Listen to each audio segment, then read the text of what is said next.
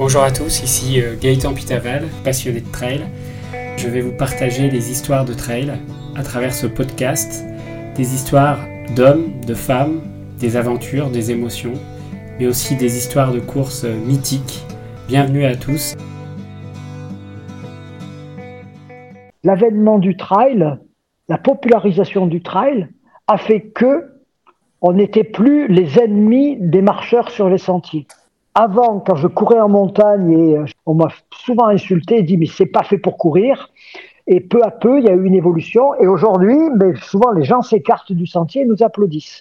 Donc il y a eu vraiment cette mmh. évolution-là en montagne, euh, avec une acceptation du fait de courir.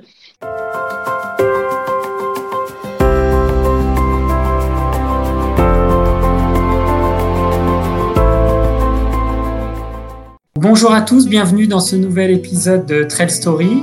Aujourd'hui, je suis ravi d'accueillir Serge Moreau. Serge Moreau qui est journaliste et qui est un amoureux de la région euh, capençaise, notamment des Hautes-Alpes. Bonjour Serge, tu vas bien? Bonjour Gaëtan, grand plaisir de te retrouver. Serge, est-ce que tu pourrais te présenter pour euh, nos auditeurs, nous dire bah, globalement qui tu es et comment tu as atterri dans le milieu du trail? J'aurais tendance à dire que quand je me présente, c'est vrai que mon, ADN et ma première particularité, c'est de dire je suis quelqu'un qui aime courir, qui aime courir sur les sentiers. C'est vraiment quelque chose qui me structure. J'ai l'impression d'avoir toujours couru, on pourra y revenir. Et je suis né euh, à Gap, dans les Hautes-Alpes. Je suis ce qu'on appelle un Gapensé, hein, c'est-à-dire je suis né dans, dans cette ville qui est la préfecture des Hautes-Alpes, mais qui qui, qui, était un gros village quand je suis né, puisqu'il y avait 18 000, 19 000 habitants, et qui aujourd'hui en fait 42 000, et qui est, euh, pour moi qui pendant 20 ans ai fait un peu le tour de France pour mes différents métiers, j'ai eu un grand bonheur à y retourner, à y revenir à la quarantaine, parce que franchement, en comparant et sans chauvinisme, il y a une qualité de vie exceptionnelle. D'abord, le beau temps, la proximité avec les montagnes, les services d'une ville et des sentiers à profusion. Donc, tu, es originaire des Hautes-Alpes. Alors, le milieu du trail, tu l'as découvert euh, comment euh, Via ben, ta, pratique? Voilà, si tu veux, en fait, euh, j'ai couru, j'ai couru dès l'âge de 12-13 ans. J'étais vraiment dans cette, dans ce pays avec des, des, montagnes qui dominent la ville. Et à l'âge de 13 ans, dire pourquoi, je sais pas. À 13 ans, parfois, on est mal dans sa peau. C'était, c'était mon cas. Et un jour, une sorte de d'élan euh, je suis en fait parti en courant euh, du centre-ville où j'habitais pour monter le pic de Charence qui domine la ville de Gap. Et euh, de ce moment de course à pied à 13 ans, je peux dire que c'est un moment euh, fondateur.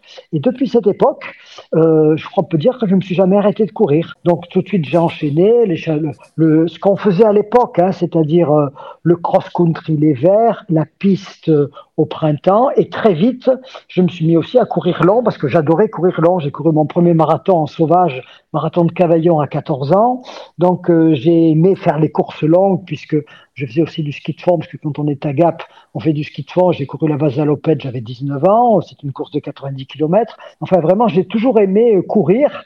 Et euh, j'ai suivi la, piste classique de, la course à pied à l'époque où le trail n'existait pas, ou même la course sur route n'était pas luciante. Hein. Et donc, euh, bah, pour dire, j'étais en équipe de France de cross-country. j'ai réalisé moins de 30 minutes aux 10 000. J'étais ce qu'on appelle un athlète, un athlète, mais qui aimait ma montagne qui est même en montagne. Et euh, il se trouve que Gap est tout près de l'Italie et que j'avais dans mon équipe de cross-country euh, deux frères à qui je veux rendre hommage, Jean et Pierre-André, qui étaient des coureurs qui allaient courir des courses de montagne en Italie et en Suisse. Et donc, euh, dès les années 77-78, j'avais donc 16 ans, 17 ans, je les ai suivis je les ai suivis pour faire toutes ces courses de montagne en massif alpin, qui c'était des courses courtes, très techniques, ce qu'on pourrait appeler des, des trails courts, hein, entre 8 et 15 km, mais avec 1000, 1500, 1600 mètres de dénivelé. Et puis, euh, ben, il se trouve que j'y étais très performant. Hein. C'est vrai que à l'époque, alors que sur des chronos, j'étais 30 ou 40 secondes derrière des gens comme Thomas Vessingag ou qui était champion olympique de 5000, euh, ben, je les battais sur les courses de côte. Donc c'est vrai que euh, tout de suite, la course de côte, la course de montagne m'a plu. Ça n'existait qu'en Italie et en Europe à l'époque, euh, les fameuses courses Spiridon, hein, montées par Noël Tamini. J'ai fait Sierzinal dès les années en, 1979, que j'ai gagné d'ailleurs en junior. À l'époque, c'était le parcours des, des hommes. Et euh, a trotté dans ma tête l'idée de dire, mais c'est quand même dommage qu'il n'y ait pas de course en montagne ou pas beaucoup en France, qu'il n'y ait pas de circuit. Et peu à peu, j'ai mené en parallèle une carrière de coureur Hein, puisque j'ai fait du marathon, euh, j'ai fait 2h16 au marathon, j'ai fait à peu près énormément de courses sur route, de Marbejolement, de Marseille-Cassis, toutes les grandes classiques de l'époque, des courses, des courses de montagne qui existaient à l'époque. Hein, par exemple, le, premier cross du Mont Blanc, on va fêter 42e cross du Mont Blanc. Je trouve que j'étais au départ de la première édition en 1979, hein, que j'ai d'ailleurs gagné en junior. Et donc, euh, je faisais toutes ces courses-là. Et en parallèle, j'ai travaillé avec la Fédération française d'athlétisme euh, et avec à l'époque quelqu'un qui était euh, mon mentor, euh, qui m'avait donné beaucoup de conseils, qui s'appelait Michel Jazzy, on s'en souvient, c'était un grand coureur, et qui il était à l'époque vice-président de la fédération et, président de ce qu'on appelle la commission des courses hors stade, et il m'a aidé à accompagner pour créer le premier championnat de France de course en montagne qui a eu lieu en 1989 aux Arcs. Donc ça a été toute cette tradition de course en montagne euh, qui euh, m'a amené à, être vraiment imprégné de cette course en montagne jusqu'à l'arrivée du vocable trail en 1993 avec Gilles Bertrand et les Templiers, hein, qui euh, effectivement ont positionné un nom très marketing qui a bien fonctionné sur une discipline qui existait déjà. On courait en montagne, on faisait des courses de, trail qui étaient en face des courses nature. Il y avait les traversées de dentelle de Gigondas, il y avait des balcons de Beldon, il y avait plein de courses comme ça qui ne s'appelaient pas trail, mais qui étaient déjà des, les fondamentaux du trail étaient là. Et à partir de 93-94, le trail, le trail est parti, a explosé.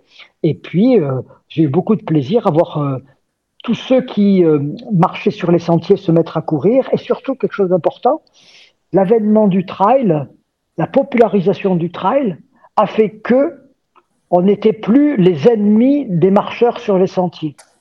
J'ai souvent l'habitude de dire que les gens de ma génération, j'ai connu deux choses, deux, choses bien différentes. Avant, quand je courais en montagne et j'ai fait partie des premiers qui faisaient les records de la barre des écrins, on montait le Pelvoux en courant, enfin toutes ces choses-là, et c'est vrai qu'on était très mal vécu, très mal perçu, très mal accueilli par les, ce qu'on appelait les cafistes, hein, les, mmh. les, les, gros sacs, grosses chaussettes et pantalons velours qui n'aimaient pas du tout qu'on court en montagne. On m'a souvent insulté et dit mais c'est pas fait pour courir. Et peu à peu, il y a eu une évolution. Et aujourd'hui, ben, souvent les gens s'écartent du sentier et nous applaudissent. Donc il y a eu vraiment cette évolution-là en montagne, euh, avec une acceptation du fait de courir qui, était aussi le cas sur la route. Hein, je suis bavard, mais sur la route, euh, euh, quand j'ai commencé à courir dans les années 75-80, euh, on était un peu, c'était un peu incongru hein, euh, de courir comme ça, de se mettre en short, d'aller courir dans, les villes. On était mal vu. Ben, Aujourd'hui, c'est un geste naturel et au contraire, c'est même valorisant de courir. Donc vraiment, je pense, depuis les années 73-74, je, je, cours jusqu'à aujourd'hui, j'ai vraiment vécu de l'intérieur un, un, très très grand voyage qui est le voyage d'un sport confidentiel qui est devenu un sport loisir et aujourd'hui une pratique sociétale très large, avec le dernier parti de la fusée, qui est l'avènement du trail, avec ses points forts et ses outrances. Alors ces points forts et ces outrances, tu nous en parles un peu? Euh, Les points forts du trail, c'est vraiment d'avoir euh, donné envie à toute une catégorie de population qui pensait que le sport n'était pas pour eux, que le sport était ringard. Euh, c'est vrai que courir en nature ne demande pas l'exigence de la performance.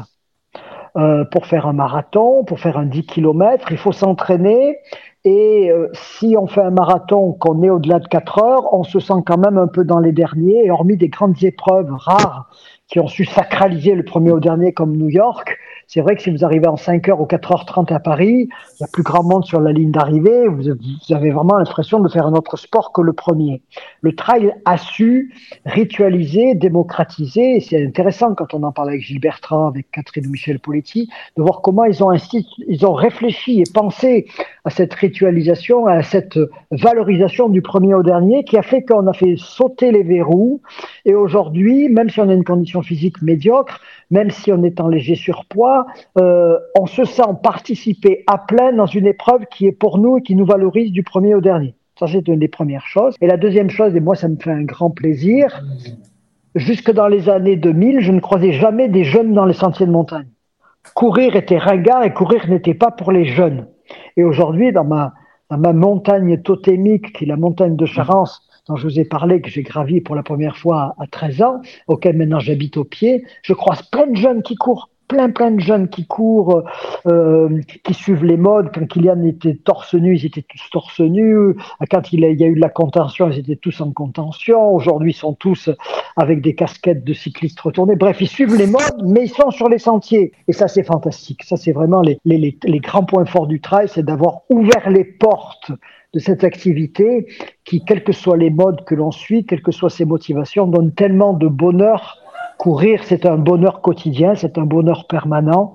Et euh, c'est vraiment trop, trop bien d'avoir ouvert toutes ces portes. Les outrances du trail, c'est peut-être les outrances dans les, euh, la, croyance que les gens peuvent avoir qu'ils peuvent s'aligner au départ d'épreuves même s'ils ne sont pas préparés. Euh, c'est vrai que c'est ouvert à tous, mais quand on s'inscrit à un trail en montagne, il faut connaître la montagne. Quand on s'inscrit à un trail de 170 km, il faut avoir fait l'entraînement minimum requis pour arriver au bout. L'organisateur n'est pas comptable de sa non-préparation ou de son état physique. Et c'est vrai que trop souvent, je vois des gens qui n'ont pas le kit minimum de conditions physiques ou de connaissances du milieu dans lequel ils vont courir et qui demandent à l'organisateur d'avoir tout prévu pour faire qu'ils arrivent quand même au bout. La première étape de l'outrance a été quand on a passé de, à l'époque euh, où j'ai commencé à vraiment courir dans la plénitude de mes moyens, le cross du Mont Blanc de 23 km, c'était une format long, et le plus long qu'on faisait de l'été, c'était Sierzinal de 32 km. Les Templiers, en posant le curseur à 65, 70, 73 km, ont agrandi la durée étalon qui fait qu'on est un coureur. Après, en 2002-2003, quand l'UTMB est arrivé, ils ont positionné aussi comme presque un standard l'ultra trail. Ce qui fait qu'aujourd'hui, dans l'imaginaire populaire, si on n'est pas ultra trailer, on n'est pas un coureur. Et que au plus c'est long, au plus c'est bien, au plus c'est valorisant. Ça, c'est une outrance parce que euh, j'ai tendance à dire, et ça choque parfois, mais je vais encore le redire, c'est plus facile de terminer l'UTMB en 43 heures quand on a 40 ans et une santé correcte que de faire moins de 3 heures au marathon. Donc, si vous voulez, c'est ça cette outrance-là, c'est de penser que l'ultra est, est possible pour tous et sans dommage.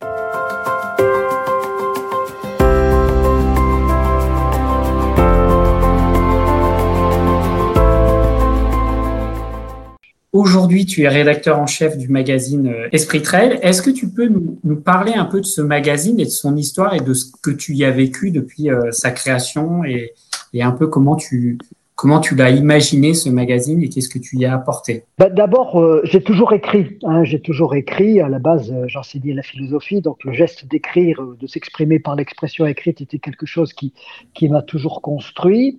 Et dès les premiers numéros, les anciens souviennent de VO2 Endurance, lancé par Gilles Bertrand. Quand on regarde les premiers numéros dans les années 80, j'étais rédacteur à, VO2 Endurance et je travaillais avec Gilles Bertrand.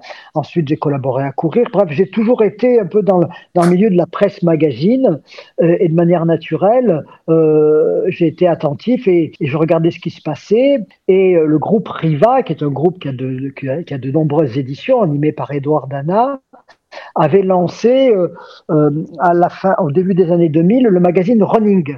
Hein, qui existe toujours avec le succès que l'on que, l'on connaît, dans lequel j'écris un certain nombre de pages chaque mois. Et euh, Edouard Dana, par une discussion ensemble, à l'été de, au printemps 2003, m'a dit ça serait quand même bien, vu la le, lancement et, l'essor que prennent les, les, courses en nature de faire quelque chose. On dit, ben, Banco, on fait un numéro zéro. On a fait un numéro zéro en juin 2003, qu'on a lancé à l'occasion du, du, marathon du Mont Blanc. Je crois que c'était le premier marathon du Mont Blanc, mais qui était encore un marathon du Mont Blanc associé au Cross du Mont Blanc, mais sur un format plus, plus route, un mixte route-montagne. Et puis depuis, ben, c'est parti, ça a marché de manière fantastique. Et aujourd'hui, euh, là, je suis en train de concevoir le sommaire du 120e numéro, donc depuis 2003, donc depuis 18 ans. j'ai ce que je dirais la, grande chance d'être rédacteur en chef de ce magazine, en pleine confiance avec un homme qui, gagne à être vraiment connu, qui a beaucoup de mérite, qui est un entrepreneur atypique, euh, qui s'appelle Edouard Dana et qui gère les éditions Riva, qui a une trentaine de titres très très variés, mais en particulier, parce que lui-même est coureur, en particulier donc euh, euh, Running Attitude, Running, pour elle jadis et aujourd'hui, qui viennent reprendre Jogging International je m'épanouis au, sein de, ce groupe et avec ce magazine qui est un, challenge permanent. Hein. quand on écrit un magazine, on se dit ben, finalement qui est-ce qui va le lire? Quand on construit un magazine, on le construit pas pour un seul lecteur, on le construit pour une palette de lecteurs. Si on veut vendre un magazine pour qu'il soit pour qu'il soit économiquement viable, il faut que beaucoup de gens le lisent et donc il faut arriver à cibler assez large. Donc par exemple, moi, mon positionnement d'esprit trail, c'est le coureur, le coureur qui veut progresser, euh, mais à quel, quelque niveau que ce soit. C'est-à-dire, il y en a un peu pour les débutants qui veulent s'initier à la pratique et débuter. Il y a ceux qui veulent progresser, il y a ceux qui veulent performer. Donc, on essaye d'avoir des sujets pour chacun, des sujets qui font rêver avec des belles images de grands trails euh, qui sont des trails mythiques, des épreuves plus confidentielles qui euh, sont aussi la richesse du trail, et puis des rencontres. J'aime beaucoup les rencontres et j'aime beaucoup les témoignages de personnages connus ou moins connus, mais qui font l'univers du trail. Donc, euh, euh, 9 à 10 fois par an, Esprit Trail, ce sont des conseils, des reportages, des rencontres, en essayant de donner l'image la plus, la, plus, euh, la plus juste d'une activité sans céder à l'effet de mode. Je suis mhm. parfois assez un peu de recul euh, par rapport à l'effet de mode, ce qui m'a valu d'ailleurs parfois quelques, quelques fâcheries avec des marques, parce que c'est vrai que euh, j'essaie quand même d'avoir un esprit critique euh, sur les communiqués de presse que je reçois, sur les produits que je reçois, et je ne critique pas, mais je donne un avis mesuré.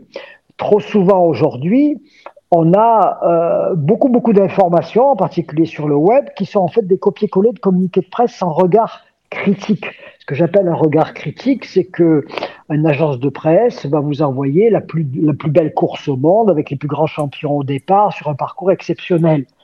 Il faut regarder si effectivement, qu'est-ce que ça veut dire la plus dure, est-ce que c'est vraiment la plus belle, euh, bref, avoir ce regard qui réécrit ce que l'on vous donne pour avoir un peu de justesse dans l'expression. En tout cas, c'est l'assaise que je me suis donné sur le magazine d'avoir cette euh, exigence rédactionnelle de ne pas faire qu'un copier-coller, une reproduction des dizaines de communiqués de presse qu'on peut recevoir tous les jours quand on est rédacteur en chef d'un magazine et de ne pas être uniquement un relais d'informations sans avoir à les, à, les vérifier. Je sais bien qu'on est dans un monde qui privilégie aujourd'hui la réalité virtuelle et la, euh, l'approche factuelle parfois un peu déformée, mais j'ai encore une formation plus classique qui préfère quand même un avis euh, pertinent euh, ou en tout cas expérimenté ou mis en perspective sur les sujets. Ça mmh. vaut pour des sujets techniques comme le sujet de la compression, ça vaut sur des sujets particuliers comme les, les chaussures à lame carbone, ça vaut aussi sur tel, tel ou tel type de course. Bref, j'essaie je, d'exprimer un avis respectueux de celui qui propose, mais qui ne soit pas complaisant. Le travail journalistique avec euh, son propre avis et son propre point de vue. Exactement. Ce qui n'est pas évident aujourd'hui parce que le modèle économique d'un magazine, c'est à la fois les ventes en numéro, mais c'est aussi euh, les, les, achats d'espaces publicitaires. Hmm. Donc on a été énormément euh, fragilisé par l'émergence du web entre 2000, euh, les premières années 2003, 2005, 2006, 2007. Il y avait vraiment que le print. Euh, et depuis quelques années, on est vraiment concurrencé par tous les sites web et les réseaux sociaux qui ont des solutions peu chères. Et donc, on a aussi nos réseaux sociaux. on doit avoir des espaces print c'est souvent ce qu'on appelle des, cross-médias, c'est-à-dire où on vend du print, du web, euh, du rédactionnel associé, euh, mais on ne peut pas se passer des, espaces publicitaires pour avoir. Pour, on va pas vendre un numéro 10 euros. Si on veut rester à un numéro à 5,50 euros maximum, on doit avoir des espaces publicitaires. Et donc, il faut arriver à communiquer sur nos annonceurs sans pour autant euh, que ça soit trop complaisant. Donc c'est un juste équilibre qu'on doit peser au trébuchet à chaque fois. Donc en tout cas, euh, ce qu'on peut retenir globalement, c'est une grosse transformation dans le milieu, euh, on va dire, journalistique et presse papier depuis une vingtaine d'années liées à l'émergence des, des, réseaux sociaux et des, des, sites web, des blogs et, j'en passe. Toi, tu as sur, vu un, sur, sur, un point, si tu veux, par exemple, là-dessus, euh, euh, avant, on vendait un espace. Aujourd'hui, si on travaille avec le web, on vend un nombre de clics. Hmm. C'est-à-dire des fois où les gens sont venus et ont cliqué sur votre publicité. Donc ça génère quoi ça? Ça génère un certain nombre de sites que je ne vais pas citer ici mais que tout le monde connaît, qui transforment une information en information accrocheuse. Ils prennent le, ce, ce qui était décliné jadis par une certaine presse je cite souvent cet exemple quand j'interviens dans des écoles de communication. Euh, ici, Paris, un magazine bien connu euh, qui faisait des potins dans les années 80, 90, 2000, avait fait un titre magnifique avec Johnny Hallyday a croisé la mort. On avait envie d'acheter le journal et quand on ouvrait le journal, on voyait qu'il s'était promené le long d'un cimetière. Donc ils n'avaient pas menti, mais ils avaient transformé un fait pour avoir une accroche qui fait vendre. Et aujourd'hui, un certain nombre de sites font un peu ça, c'est-à-dire que on va inventer, on va trouver un titre accrocheur pour une information très banale, mais qui permet d'avoir de la visibilité pour son annonceur. Donc en fait, on ne fait que de la recherche de visibilité et non plus de l'information média. Mais ceci a un travers, c'est que la plupart d'entre nous, si on n'a pas l'exigence d'acheter un magazine ou d'aller derrière l'information, on va être nourri que par toutes ces informations qui ne recherchent que de l'adhésion à un contenu publicitaire. Il n'y a pas de grand méchant, on en est tous mm. comptables, hein, on en est tous comptables. À nous de savoir euh, gérer les, les publicités. On a tous fait cette expérience-là de se dire, tiens, j'ai envie de m'acheter une paire de, de telle marque de chaussures, on va se renseigner un peu sur les sites internet, et après, pendant 15 jours, chaque fois qu'on va ouvrir un site, on va avoir des propositions commerciales pour ce hmm. type de produit.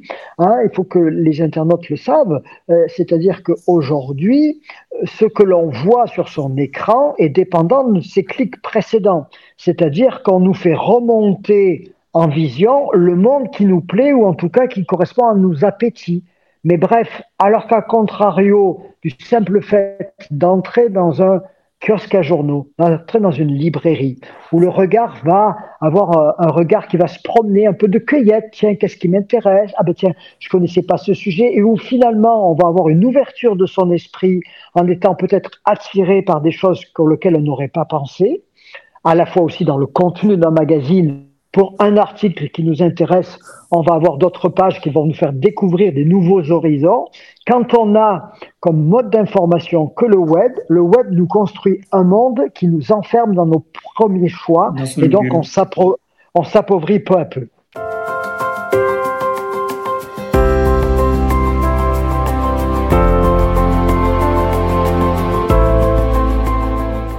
Tu as vu évoluer le trade sur les 20 dernières années toi, tu, euh, tu es dans le magazine Esprit Trail. Alors, est-ce que tu penses que cet esprit trail, il existe toujours ou le commerce a tué cet esprit trail? Si tu veux, Esprit Trail, c'était, c'était un nom, c'était un nom parce qu'il faut trouver un nom. Qu'est-ce que ce serait que l'Esprit Trail? À la base, l'Esprit Trail, si on avait à le caricaturer, c'était, par rapport aux autres courses, c'était la performance est, secondaire par rapport au fait de participer. Euh, le parcours est balisé de manière plus sommaire que dans un cross-country qui a de la rubalise partout, et les ravitaillements sont limités en intégrant une autosuffisance du coureur.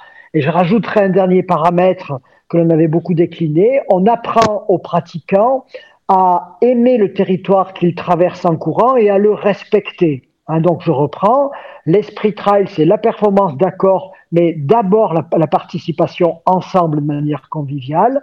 Euh, un territoire que l'on apprend à connaître, euh, des ravitaillements plus sommaires, des balisages plus sommaires. C'était un peu ça l'esprit trail par rapport à l'esprit running qui était la performance d'abord. Euh, on se préoccupe pas de où on court, un 10 km en zone industrielle, mmh. c'est pas important. Le succès du marathon de Rotterdam, pour qui est allé courir le marathon de Rotterdam, on court dans des zones industrielles parce qu'elles sont toutes plates, mais ça favorise la performance parce qu'il n'y a pas un mètre de dénivelé, souvent des vents dans le dos. Mais on s'en fout puisqu'on est là pour la perf. Donc l'esprit mmh. trail était plutôt en opposition à l'esprit running qui privilégiait la performance. Aujourd'hui, qu'est-ce que c'est que l'esprit trail? Je crois que chacun a sa propre déclinaison de l'esprit trail. Il faut en garder le fondamental, je pense. C'est le respect de soi dans sa santé, son intégrité physique à long terme, le respect du territoire que l'on parcourt en courant, mais aussi le respect de celui qui vous propose le territoire, le baliseur et l'organisateur de trail. Tu as parlé un peu de l'évolution du trail euh, dans les dernières années. Toi, comment tu vois l'avenir du trail, on va dire dans la décennie qui vient? Est-ce que tu es plutôt optimiste par rapport à ce sport ou tu es plutôt pessimiste par rapport à son évolution? Euh, Optimiste et pessimiste, c'est difficile. Ce pas des valeurs que je vais revendiquer pour euh, expliquer ce que je vois, si tu veux. C'est qu'est-ce qui se passe?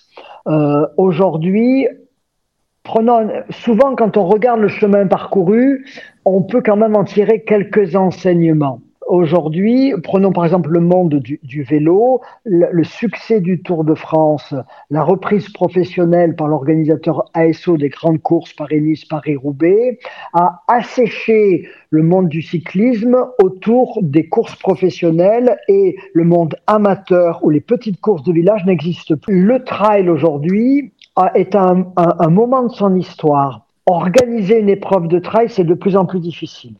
Il faut être vraiment très professionnel euh, et pour autant, une organisation de trail ne peut pas être professionnelle à 100% parce qu'elle ne peut pas se passer de l'aide des collectivités, elle ne peut pas se passer des bénévoles, sinon elle n'est pas rentable. Donc on a une alchimie à trouver euh, pour faire que les grandes épreuves qui ont un succès phénoménal et qui ont fait le succès du trail, comme l'Ultra Trail du Mont Blanc par exemple, hein, euh, ne soient pas les seuls soleils euh, qui vont empêcher d'autres petites étoiles de briller ailleurs. Pour autant, le modèle de l'Ultra Trail, 176 km, et des belles réussites qu'il peut y avoir autour, je vais pas si je les cite, je vais dire mais pourquoi il m'a pas cité Mais l'échappée belle, l'UT4M, euh, il y en a certaines hein, qui ont réussi à faire des très belles épreuves qui collent à leur massif, on y reviendra, euh, doivent pas donner comme maître étalon de réussite d'un trail le long format.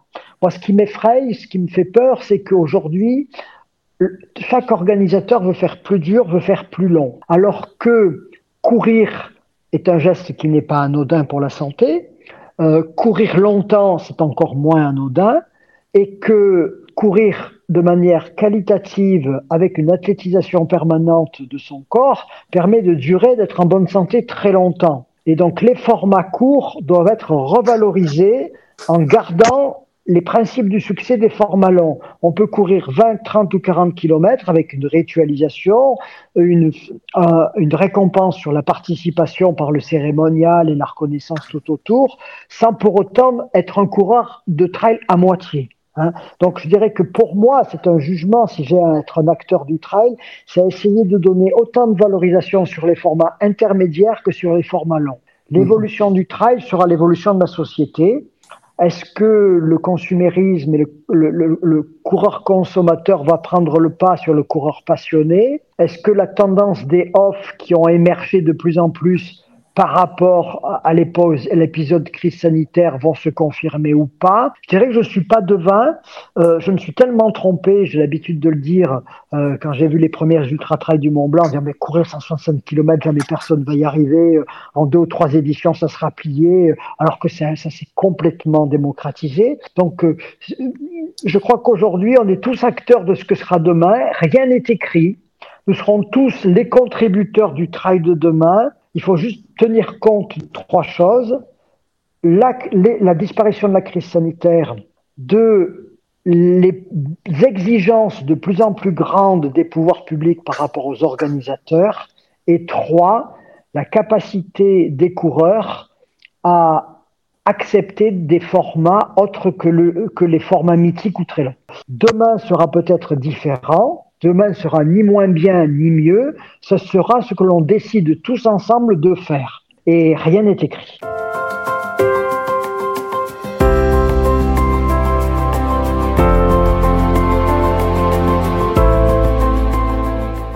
La dernière question, c'est le fil rouge de, Trail Story. Trail Story, c'est le partage d'émotions autour du trail.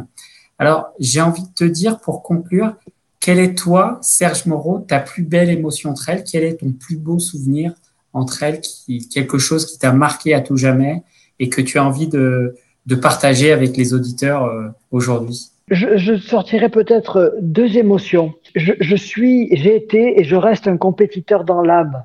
C'est-à-dire que j'aime aller euh, au bout de ce que mon corps dans un moment T me permet d'aller. Et c'est vrai que en trail, euh, ça va paraître un peu bête de dire ça, mais en 1986, quand je gagne le Cross du Mont Blanc qui est l'épreuve de référence du début d'été. Et surtout, je le gagne euh, sous la pluie, sur des névés glissants, et je le gagne devant mon adversaire qui m'avait battu toute la saison, qui s'appelle Mohamed Youkman, qui venait de faire une heure 3 semi-marathon, 28 minutes aux 10 000. Euh, à chaque fois, j'ai fait deuxième derrière lui. Et ce jour-là, au cross du Mont Blanc, parce qu'on a des conditions pourries, parce qu'on a beaucoup de névés, parce que je suis un habitué du ski de fond et, du planté euh, griffé dans les mauvais névés, à un kilomètre du sommet, de l'arrivée, je sens un petit ah et il lâche et il me laisse gagner le enfin il, ne laisse pas gagner parce que c'était un sacré compétiteur. En tout cas il n'en peut mais il me laisse filer et je gagne le cross du Mont Blanc devant Momo.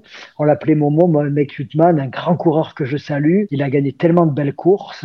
Et ce jour-là j'ai eu une émotion euh, qui est euh, qui m'anime encore. J'ai encore des frissons tu vois quand je te parle et que je me autant parfois on se souvient pas de ce qu'on a fait la semaine d'avant mais vraiment cette course là avec au passage, euh, quand on traverse sous le col des montées, là où il y a la route, mon épouse qui me dit Mais abandonne, je te donne un kawaii. Moi, j'étais en débardeur, style Mike Mark Allen. À l'époque, on s'embarrassait pas de tout ça. Hein. Donc, de 1h50 à bloc, euh, sous la grêle, sous la neige et dans le vent, euh, il n'y avait rien, tout coulé. Donc c'était quand même euh, un moment un peu, un peu pris à pic que, que ce moment-là. Et le deuxième moment qui est un moment complètement atypique, qui est un moment de rencontre, euh, en étant 1985, je crois, je suis allé faire le Mont Cameroun, le, le, l'ascension du Mont Cameroun, et euh, j'étais encore dans cette idée de compétiteur. Et puis on monte là-haut au sommet du, du, char des dieux qui est le mont Cameroun.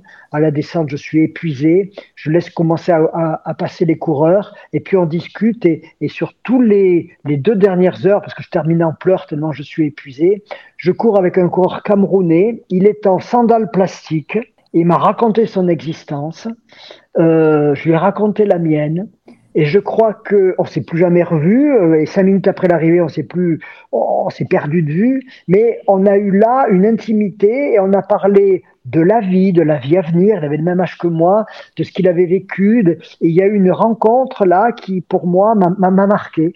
Euh, la fatigue venant, euh, ce moment où les barrières de la pudeur, mais c'était exceptionnel. Donc c'est deux moments différents, mais deux moments qui m'ont marqué dans ma carrière. Voilà. Bon, magnifique. Euh, merci beaucoup Serge pour ce moment passé ensemble. Voilà, cet épisode de Trail Story est maintenant terminé. Je vous remercie de votre écoute. La semaine prochaine, dans Trail Story, j'aurai la chance et le plaisir d'accueillir Émilie Marotto.